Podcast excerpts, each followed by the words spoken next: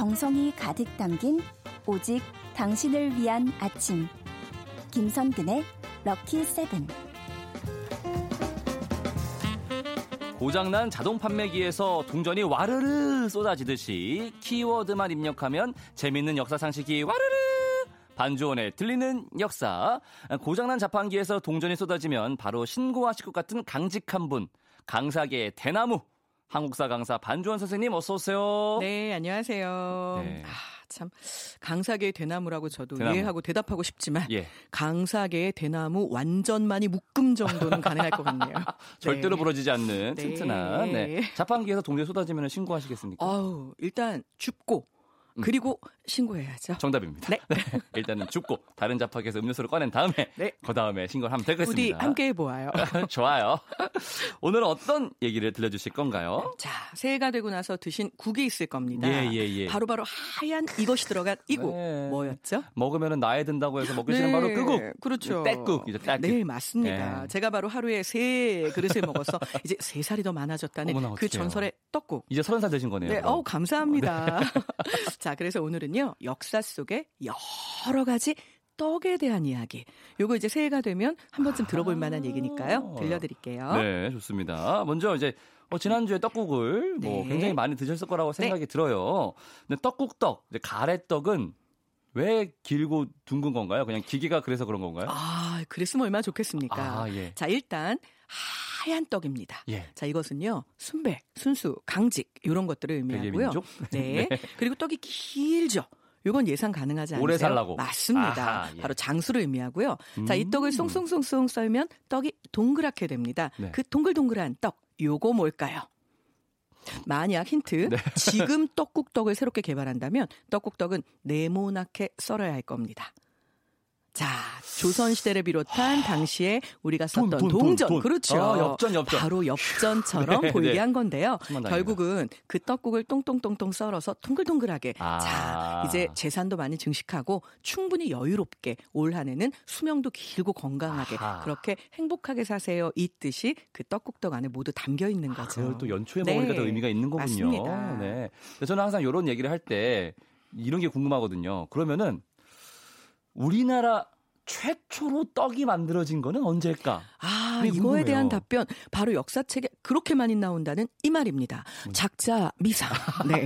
그래서요. 알 수 없군요. 맞습니다. 네. 우리나라에서 언제부터 떡을 만들어 먹었는지는 확실하진 음. 않습니다. 네. 다만 원시농경의 시작과 함께 행해진 게 아니었겠느냐라고 추정을 아하, 하는데요. 예. 왜냐하면 이제 우리가 원시농경이 시작되면서 사실 신석기 시대 아주 후반이 되면 그게 뭐 따지고 보면 청동기의 앞부분이잖아요. 예, 그렇죠. 이때 이미 한반도 남부에서는 벼농사가 시작됐던 흔적이 아, 보여집니다. 예. 물론 본격적인 벼농사는 청동기입니다.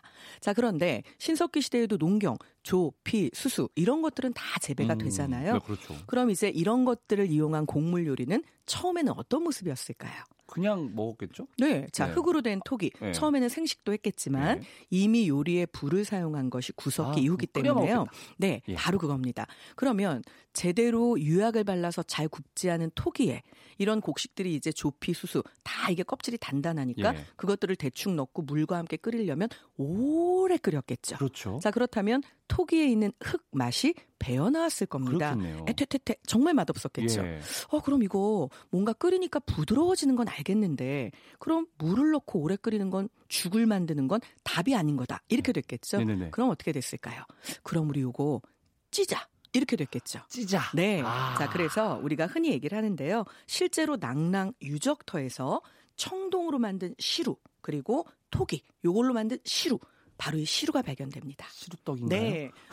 네. 그러니까 결국은요. 예. 정말로 쪄서 먹었던 것으로 생각이 되는데요. 아. 아마 오늘날과 같은 시루떡 이 당시에 비슷한 모양으로는 만들어졌을 거고 또 이제 그것만 먹다 보면 심심하겠죠. 그렇죠. 그러니까 그 겉에 뭔가 고물들을 연구하기 시작했을 것이다. 그렇게 아. 추정을 하고 있고요. 네. 실제로 고구려 시대에 이제 황해도에 가면 안악 삼호분이라는 고분이 있는데 예, 예. 그 안에 고분 벽화가 있습니다. 근데 그 벽화의 그림을 보면요. 웬 안악내가 분명히 시루로 보이는 어떤 물체 앞에 서서 요거 다 익었나 안 익었나 젓가락 같은 걸 이렇게 찔러보는 요 그림이 있거든요. 떡이네요. 네. 그러니까 일단 삼국시대에는 확실하게 있었던 거죠. 예. 그래서 이런 것들을 다 토대로 본다면 아마도 아 그러니까 삼국시대는 확실히 먹었고 음. 그 이전에도 충분하게 먹고 있었을 텐데 좀 더 과학적으로 발전한 이런 형태가 아니겠느냐라고 생각을 하는 거죠. 네, 아 역시 작자 미상의 길은 멀고도 험하고 깊은 그렇습니다. 것 같습니다. 정말. 근데 왕위를 계승할 사람을 또 떡으로 정하기도 했었잖아요. 오, 맞습니다. 예, 예. 참 우리 뿌디가 알고 보면 많이 알아요. 그러니까 이게 네. 되게 얇게 알아요. 아우, 네. 근데 뭐 얇고 넓게 하는 거는 아는데, 너무 네. 중요하죠. 네. 네. 자, 신라는요. 사실 6세기가 돼서 지중왕이라는 왕이 나오기 전까지는 신라란 이름이 없습니다. 네. 그리고 왕이라는 칭호도요. 실은 그 6세기 지중왕이 최초로 사용을 합니다. 음. 하지만 우리는 훗날 신라가 될 걸 알고 있기 때문에 4세기에도 그냥 신라 이렇게 쓰고 있는 거고요. 예. 왕이 될 걸 아니까 그냥 다른 것도 다 왕 이렇게 아, 부르고 네. 있는 거거든요. 정확히 얘기하면 사실 지배자의 명칭이 신라 이전에는 사로국이라고 불렀습니다. 예. 요게 굉장히 여러 번 변합니다. 거서간, 차차웅, 이사금, 마립간, 왕. 어, 이렇게 다섯 번에 걸쳐 변해요. 어, 마립금 생각했었는데. 네. 네. 자, 그런데 이 중에 이사금이라는 칭호가 바로 떡과 관련이 있습니다. 아, 자, 이사금은요, 입금이라는 말이 변한 겁니다. 그러니까 이빨의 줄 이런 뜻인 거죠.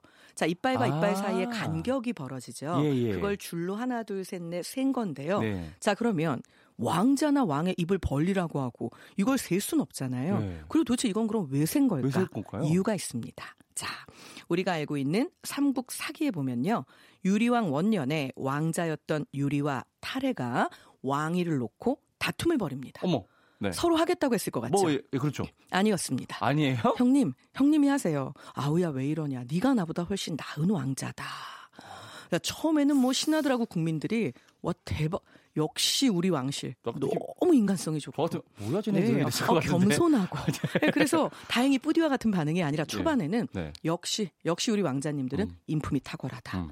그런데 이게 하루, 이틀, 삼일, 사일 어 왜 저래? 이제 좀 하지. 그렇죠. 이 소리가 나오는 거죠. 예. 결국 신하들은 보다 못해 신하들이 칼을 뽑아 듭니다. 네. 이 칼로 떡을 만들어 썹니다. 아, 그리고 아, 두 왕자에게 가져가죠. 예. 자, 이 떡을 입에 물었다가 좀 더럽지만 빼주세요. 아. 그리고 그 떡에 찍혀 있는 이빨의 개수와 줄을 세기 시작합니다. 아. 왜 그랬을까요? 더 많은 사람한테 맞습니다. 왕위를 물려주려고. 네, 사실 우리가 예. 주름은요 아시겠지만 동안이 있고 노안이 있습니다. 그렇죠. 하지만 이빨은 반드시 먼저 태어난 사람이 개수도 많고 이빨에 홈도 더 많이 파이게 되거든요. 그렇겠죠.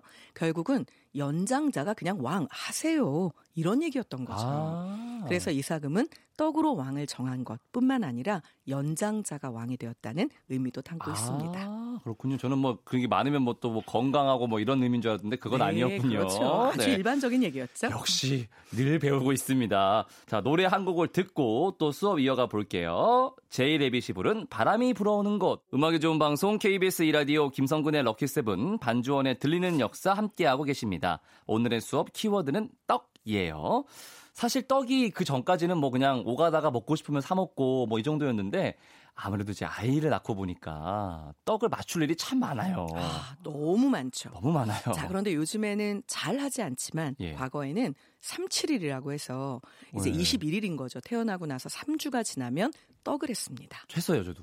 네, 어, 네. 하셨어요? 네, 그래야지 좀 이게 오래 산다 그래가지고. 오, 맞습니다. 예. 아니, 어떻게 이렇게, 어, 이제 알고 봤더니 살아있는 전통 문화를 지켜가는 우리 인간문화재 뿌디. 아, 그렇군요. 네. 예, 예, 예. 무형문화재입니다. 네. 네. 자, 이 371은요, 과거 우리 조상들에게는 큰 의미가 있는 날이었기 때문에 오. 어. 떡을 했는데요. 예, 예. 바로 아이가 태어나면 이것을 걸어서 주변 사람들이 병균 옮기는 것도 막고, 버, 집안에 번잡하게 너무 많은 출입이 있으면 산모도 신생아도 쉬기 어렵잖아요. 예. 그래서 못 들어오게 했던 역할도 했습니다. 아. 그것이 뭐였죠? 고추, 고추. 어, 고추와 수술 매달아서 뭐 금주를 치고 예. 이런 얘기 들어보셨죠? 네. 자, 그런데 이 금주를 거두는 날. 그래서 이제 그것을 거두어 드리는 아, 날이 바로 이 3.7일이었습니다. 맞습니다. 네. 그래서 대문에 달아놓았던 금주를 걷고요. 외부인의 출입을 허용하고 산실, 이제 아이를 낳은 그 방 있죠. 예. 거기도 금기를 다 풀었습니다. 그런데 그럼 이때 이제 뭔가 감사의 마음을 담아 떡을 해야 되잖아요. 예. 하지만 이때의 떡은요 아무 것이나 하지 않았습니다. 예. 순백색의 백설기라는 거죠. 예. 콩도 넣지 않고 아무것도 안 넣고 요즘 같으면 캘리포니아의 영향으로 건포도를 넣는데 예. 그것도 넣지 않고 치즈도 안 넣고요. 네, 네. 그래서 오로지 순백의 백설기. 자 이것은요 산물을 그리고 아이를 속세와 구별해서 산신님의 보호 아래에 둔다라는 음, 네. 의미를 담고 있고요. 우리 옛날 이야기에 보면 그래서 산신은 사실 태어날 때부터 산신도 할아버지로 태어나진 않았을 텐데 모든 산신은 다 하얀 어, 옷을 그렇죠. 입고 그렇죠. 하얀 머리에 하얀, 수염을 네. 그리고 이게 산신이 어떤 구릿빛 태닝한 피부 이런 건 들어본 적 없잖아요. 그렇죠, 네. 피부도 하얗게. 그 흰옷은 네. 더러워지지도 않아요. 맞습니다. 네. 바로 이런 것들이 신령함을 의미하는데요. 그 백설기의 하얀 빛깔도 이런 신령함을 의미했다고 합니다. 그래서 이 안에 들어있는 아. 그런 어떤 아이가 좀 산신의 보호를 받으면서 순진무구하게 무럭무럭 크기를 바라는 음. 이런 마음. 네. 그리고 이때 주는 떡은요 한 가지 특이한 것이 있었습니다. 아? 집 밖으로 내돌리지 않습니다. 아, 우리끼리 네. 먹는 거예요? 그래서 37일 떡은요, 정말 가까운 우리 식구끼리만. 그리고 진짜 이웃하고 나눈다고 하면 바로 옆집 정도 외에는 아. 밖으로 내보내지 않았다고 합니다. 그렇게 또 신령한 의미가 있는 네. 거니까. 네. 이제 그렇게 3치를 지나고 이제 100일이 되면은 또 우리가 떡을 또 하게 됩니다. 맞습니다. 네. 100일 때도 백설기를 하기는 하거든요. 오, 하긴 하죠. 예. 그런데 이제 그때부터는 물론 순백색을 하는 경우도 있지만 이제 약간씩 그 안에 씹으면 좀 식감이 좋은 것들 네. 이런 것들을 넣기도 시작하죠. 하잖아요. 네. 네. 모양도 좀 내고. 그렇죠. 네. 자 그래서 이제 아이가 출생하고 100일이 되면 야 지금까지 100일 동안 너 참 고생했다. 고생했다. 이런 의미도 담겨 있고요. 네. 또 앞으로 잘 자라다오 음. 이런 의미도 담겨 있고요. 그리고 여태까지 금줄은 풀었지만 그래도 또 조심하게 되잖아요. 그쵸. 근데 이제 이런 모든 조심으로부터 우리 아이 최소한 죽지 않고 살아날 가능성 이제 모두 검증받았다라고 아, 생각을 하는 거죠. 100일에 버텼다? 네. 그래서 이때가 되면요. 그 100일 떡은 거꾸로 100집에 나눠줘야 우리 아이가 잘 된대더라. 이렇게 얘기를 하기 시작을 합니다. 큰일 났다. 네, 그래서 떡을 해가지고요. 네. 정말 조금씩이라도 네. 더 여러 사람과 나누어 먹고자 노력을 했습니다. 어. 그리고 이 떡을 받은 집에서는요. 빈 그릇을 그대로 보내는 건 무례하다라고 해서 그 그릇에다가 무명실 또는 쌀을 담아서 보냈는데요. 어. 자, 무명실의 의미는 뭘까요? 오래 살라고. 맞습니다. 그렇죠. 네. 자, 그리고 쌀의 의미는요. 굶지 말고 그렇죠. 살라고. 굶지 말고 네. 식복 있게 평생 네. 건강하게 그렇게 살라는 의미였던 거죠.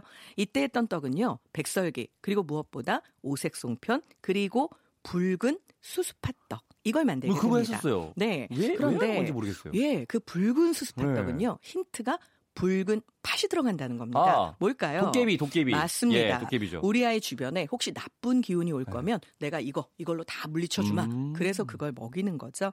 자 결국은요 백설기의 의미는 뭐 삼칠이라고 유사합니다. 우리 아이 정말 밝고 깨끗하게 네. 아무런 무탈하게 이렇게 좀 자라게 해주세요 라는 의미고요. 방금 말한 건 귀신을 피하는 네. 붉은 팥. 요거의 기능을 수수떡에 담은 거고요. 그러면 오색 송편은 왜, 왜 만들었을까요? 맛있으니까. 아, 빙고. 정답입니다. 맛있거든요. 자, 그런데 예. 이 안에는요. 우리가 보통 동양에서는 이 오라는 숫자가 또 의미가 크죠. 그렇죠. 오행, 오미, 예. 오덕 이런 것들이 있는데요. 잘 갖추어진 완성된 것이라는 뜻이 있습니다. 음. 결국 우리 아이가 오색의 송편을 먹고요. 내가 소망하고자 하는 거, 내가 가지고 태어난 것들을 밖으로 잘 구현하면서 뭔가 세상과 조화를 이루고 그 속에서 우뚝 솟아서 빛나거라 이런 아, 의미가 담겨 있다고 합니다. 예. 그냥 맛있게 먹기만 했는데 네. 네. 잘 깨닫게 됐습니다.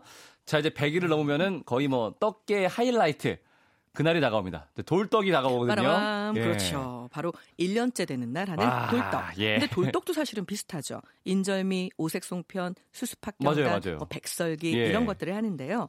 나머지는 지금 이제 말씀드린 거 그대로입니다. 뭐 백설기야 이제는 외우셨을 거예요. 네. 신성하고 청결하게. 예. 우리의 오색 송편은 조화롭게. 네. 수수경단은 귀신을 물리치고. 그렇습니다. 다 알겠는데 인절미. 인절미가 인절미가 뉴페이스네요. 아. 그럼 우리 인절미는 왜 왜 등장했을까요? 노, 노, 네.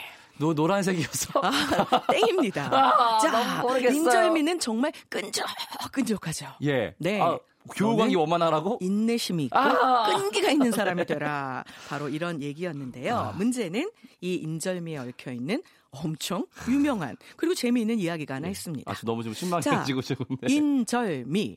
인절미라는 이름이 좀 신기하지 않으신가요? 왜, 왜 인절미지? 자, 수수를 넣고 팥을 넣으면 네. 수수팥 경단입니다. 예. 그 다음에 백설기, 하야니까. 예. 그런데 인절미는 그 안에 뭐 찐득찐득하다는 얘기가 있는 것도 아니고, 그럼 왜 인절미의 이름은 인절미일까요?